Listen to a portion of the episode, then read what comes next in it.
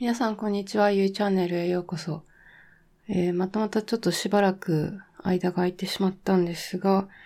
で私の妊娠は順調で、予定日までいよいよあと7日となりました。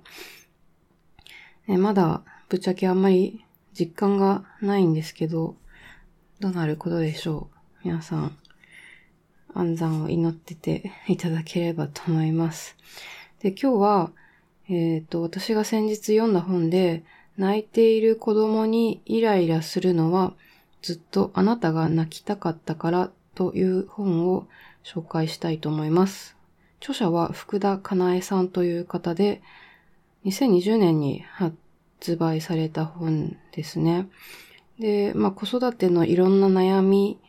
の原因は、あの、自分にあるんですよ。お母さん自身にありますよっていう、なんか心理学的な観点からアプローチした子育て本ですね。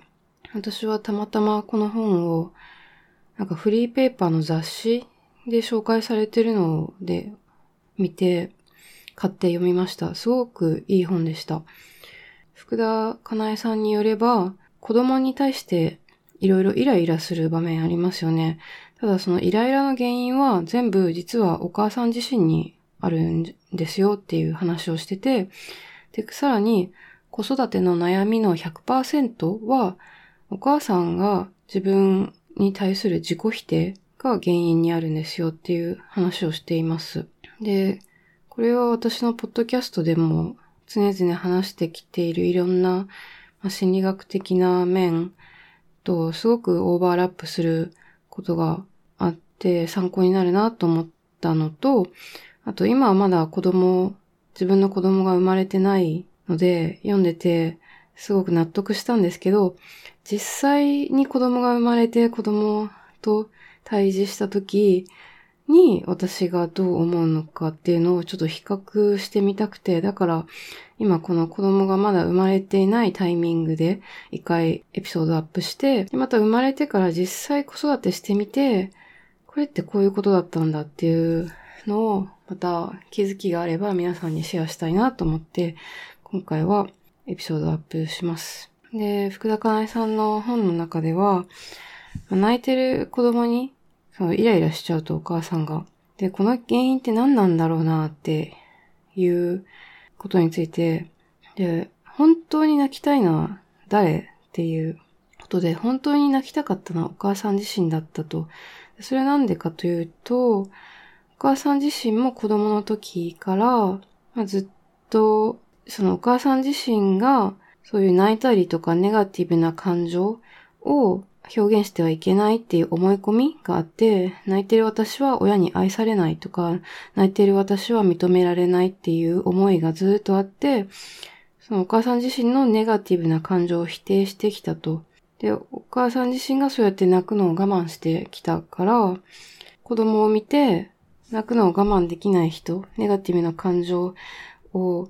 表現しそのまま素直に表現する人 にイライラしちゃうと。で、それは、まあ、お母さん自身の思い、そういう思い、思い込みがあるから子供にイライラしちゃうんですよと。だからお母さん自身が自分が泣くことに許可を出してあげて、そんな自分も一旦認めてあげたら、泣いてる子供にそこまでイライラしなくなるんじゃないですかね、という話をしています。その他にもいろいろな場面で、まあ、子供の問題行動だと思われることでイライラしてしまう原因を書いているので、いくつか紹介します。まず、すぐ喧嘩する子供にイライラしてしまう。で、これは、なんでかというと、それもお母さん自身の思い込みに原因があって、お母さん自身、子供の時から自分より他人のことを優先しなければっていう思い込みがあったり、自分がどうでもいい存在だっていう思い、人の気持ちを大切にしなければいけないと。まあ、ちっちゃい時特にね、いつも親とかの顔色を伺っていたり、家族の人間関係が良くないからずっと気にして私がどうにか家族の雰囲気を明るくしなければとかね、そうやって気を使ってきた人にそういう傾向が多いのかもしれないですね。まあ、子供は誰しもお母さん、自分のお母さんが幸せそうでいてほしいですよね。お母さん、限らず自分のお母さん、お父さんが幸せそうでいてほしいと。でそれで、子供ながらに親のご機嫌を取ったり、まあ、本当の自分の感情を抑えて、まあ、人が喜ぶ、喜びそうなことをしてあげたりとかしますよね。で、そういうふうに育ってくると、いざ自分が母親になった時、子供の喧嘩を見ると、すごい悲しくなったり、イライラしちゃうと。で、なので、まあ原因は自分にあるんだっていうのをまた気づいて、えっと、お母さん自身が空気を読むのをやめてみるとか、愛想笑いをやめてみるとか、自分の気持ちより他人の気持ちを優先しているしていたんだっていうことに気づいてあげて、だから自分の気持ちをもうちょっと大切にしてあげると。で、いつもね、他人の気持ちばっかり優先してると、自分の思い通りにならなかった時、他人のことを悪者にしてしまいがちですよね。例えば、私もすごい仕事で疲れてるのに、旦那が帰ってきて寝てると。で、でもなんか、気を使って寝てていいよとか言って、結局、旦那が何もしてくれないと、すごいイライラしちゃって、なんか私だってしんどいのに、夫のせいでこんなに苦しい、辛いって。それってでも、ね、自分の気持ちを抑えて他人のご機嫌取りをして、結果、他人を悪者にしちゃって、なんか察して欲しかったのに、とか言って、自分のご機嫌も悪くなっちゃうと。なんで、よくありがちなね、その察してほしいって思うってことは、なんか、そもそも自分自身が他人の気持ちを大切にしなければって強く思い込みすぎて、だから他人にも察してほしいって思っちゃうんですよね。だからもっとね、自分の気持ちを大切にしてもいいんですよ、とこの本は言ってます。そうすればお母さん自身も気持ちが楽になりますよと。この本すごい深いんですよね。なんかほんと子育てっていうか人生、人生論みたいになってますよね。だからすごい面白いです。あとは、もう一つの例だと、子供の発達発育のことで、いつもすごい心配になっちゃうと、寝返りを打つ時期とか、立ち上がった立ち上がるタイミングとか、ね、なんかその体重の増加が芳しくないとか、そういうことでお母さんすごい心配しちゃうと思うんですけど、これは、その他の子と同じことができていない、他の子供と同じように発育できてないっていうのを過度に心配してしまうっていうのが、やっぱりお母さん自身の思い込みで、他の人と同じぐらいあの、できないといけない、できない私は認められないっていう思い込みがあるから、そうやって過度に心配してしまうんだと。それはやっぱり自分が小さい頃、親からいつも兄弟とかと比べられていたり、その自分にできないことがあったりすると、すごく責められた、怒られたりした記憶があると、なんかできないことがあるとどうしようどうしようっていうふうにすごく心配になってしまうっていうのがあるみたいですね。だから、その時は、まあそういう自分の思い込みに気づいてあげて、できない自分とかダメな自分も受け入れてあげる自己需要ですね。で、まあできない自分、ダメな自分も結局含めて私自身なんだから、それをね、否定せず受け入れてあげようというふうに思いましょうと。で、子供ながらにできなくても大丈夫で、どんな私でも愛されるっていう安心感が欲しかったと思うんですよね。お母さんが子供の時。だから、まあそういう安心感をもしかしたら与えられずに大人になってしまって、そうやって人のことと比べて自分が劣っていたりするとすごく心配になっちゃう。けど、でもね、ちょっと考え方を変えて、前提ができなきゃダメなのか、できてもできなくても大丈夫なって思うのかで、全然ね、人生の幸福度が違いますよと、福田かなえさんは述べていますね。だから、これって、まあ、できなくても諦めてが頑張らないってこととはまた違うと思うんですけど、でも、絶対できなきゃダメっていうことを過度にプレッシャーかけちゃうと、なんか自分の精神状態に良くないから、まあできてもできなくても大丈夫っていうぐらい思っとけば、自分がそういうゆとりある気持ちでいると子供に対してもゆとりある対応できるようになる、だということですよね。だから、まあ人は皆ね、できる私でいたいですよね。そうすると大切にしてもらえたりしますからね、他人から。でもそれ、常にできる私でいるのってしんどいですよね。だから、自分自身に対してうまくできないことがあっても大丈夫だよって、そんな自分でもいいじゃんって思えるようになると、だいぶ楽になるし、子供に対してもそんなにイライラしなくなりますよと言ってます。あと、もう一つ最後の例を挙げると、ご飯を食べてくれない子供にイライラしてしまうと、もう疲れてるのに一生懸命作ったご飯を 子供が嫌って言って食べてくれないと。で、これも、なんか、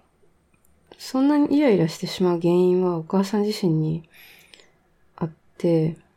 それはお母さん自身が周りの期待に応えるために頑張りすぎてしまうタイプなんだと。小さい時から、その母親の顔色を伺ったり、喜ばせようと頑張っていて、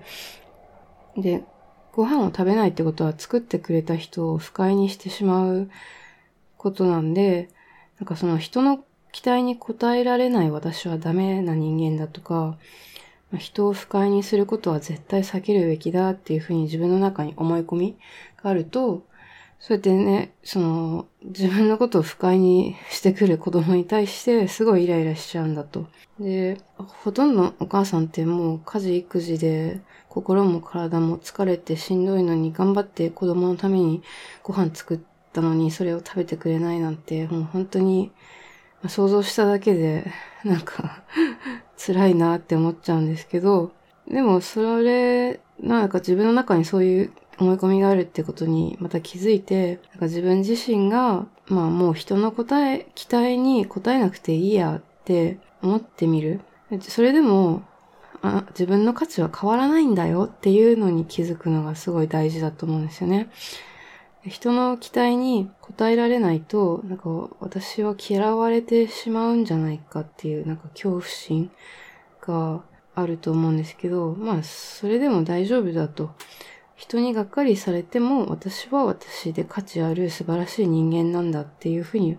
思えるようになるといいですよね。だから、ね、それを行動に自分自身移してみたりするのもいいと思います。例えば、自分自身がいい人だと思われたくてやってたこととかやってこなかったことをもう一旦やってきたことはやめたいんだったらやめてみるとかね。やらなかったことはやってみたいんだったらやってみるとかね。例えばご飯作るのがしんどいんだったら、なんかお惣菜買ったりデリバリーご飯でいいじゃないって。あとは夫とかパートナーにもっと家事育児手伝ってほしいなら、まあそれをやってほしいっていうふうにお願いする。あとは学校とかね、PTA とかの役員の仕事、本当はやりたくないのに、ね、いい人だと思われたくてやってたこと思い切ってやめてみるとかね。なんかその、なんかできない私は価値がないって思っちゃうことっていうのは、まあ自分で自分をいじめてる、自分で自分を卑下していること。で、福田かなえさんは本の中で、なんかそれって自分を卑下することって、あなたのことを大切に思ってくれている人に対してすごい失礼なことなんですよ、と言ってます。あなたがあなたの存在そのものを認めてあげる。これが大事ですよ、と。なんかね、子育ての本なのに、全部、巡り巡ったら自分のことから、あの、端を欲してるんだなっていうので、なんかこれいつも私のポッドキャストでも言っているんですけど、自分が現実だと思って見ていることは、本当は自分の心の意識の投影でしかなくて、なんか自分が見たいものを見てるんですよね。だから自分の心の持ちようが変われば、自分が見える景色、現実、世界も変わってくるんですよね。なんかこの本を読んでますます、いや、本当にそうだよなって思いました。この本は、まあ、他にもね、いろんな子供の問題行動を例に挙げて、こういう場面で子供に対してイライラするのはなんでかっていうのを、なんか本当に掘り下げて、あの、お母さんの心理面にフォーカスして書いてるのですごく参考になりました。普通の育児本とかと比べてめちゃくちゃ参考になるなって思いました。子供のいろんな問題行動は結局、あの、問題行動だと思ってたらそこで終わりなんですけど、なんかそこから一歩進んで、なんか子供の問題行動って実はお母さん自身の生きづらさを解決するヒントになるんだなって、この本に書いてあって、ああ、そうだよなって思いました。だから子供へのイライラが止まらないときは、まず自分自身の中に怒りの感情があったり、なんかいろんな負の感情があるはずだから、それにまず気づいてあげようって言ってて、いやー、そうだよなって思いました。だから本当子育ては子供を育ててると思いきや自分育てなんだとこの本でも言ってるし私もそうだよなって思いました。むしろ子供に育てられているんじゃないかって思うぐらいなんか本当に子供っていろんなことを教えてくれるんだろうなって思って。ね、私ももうすぐ出産ですけど、なんか子供生まれたら楽しみだなと思って、きっといろんな新しい発見とかね、楽しいこと、まあ辛いこともきっとあるでしょうけど、どうなるのかなと思って、まあ実際生まれたら、またどういう気持ちに自分がなるかっていうのを観察して、またエピソードにアップしていきたいと思います。はい、今日はこれぐらいで、ま、この本のリンクちょっと概要欄に貼っておくので、ご関心ある方、ぜひぜひぜひ読んでみていただければと思います。今日はこれぐらいで。バイバイ。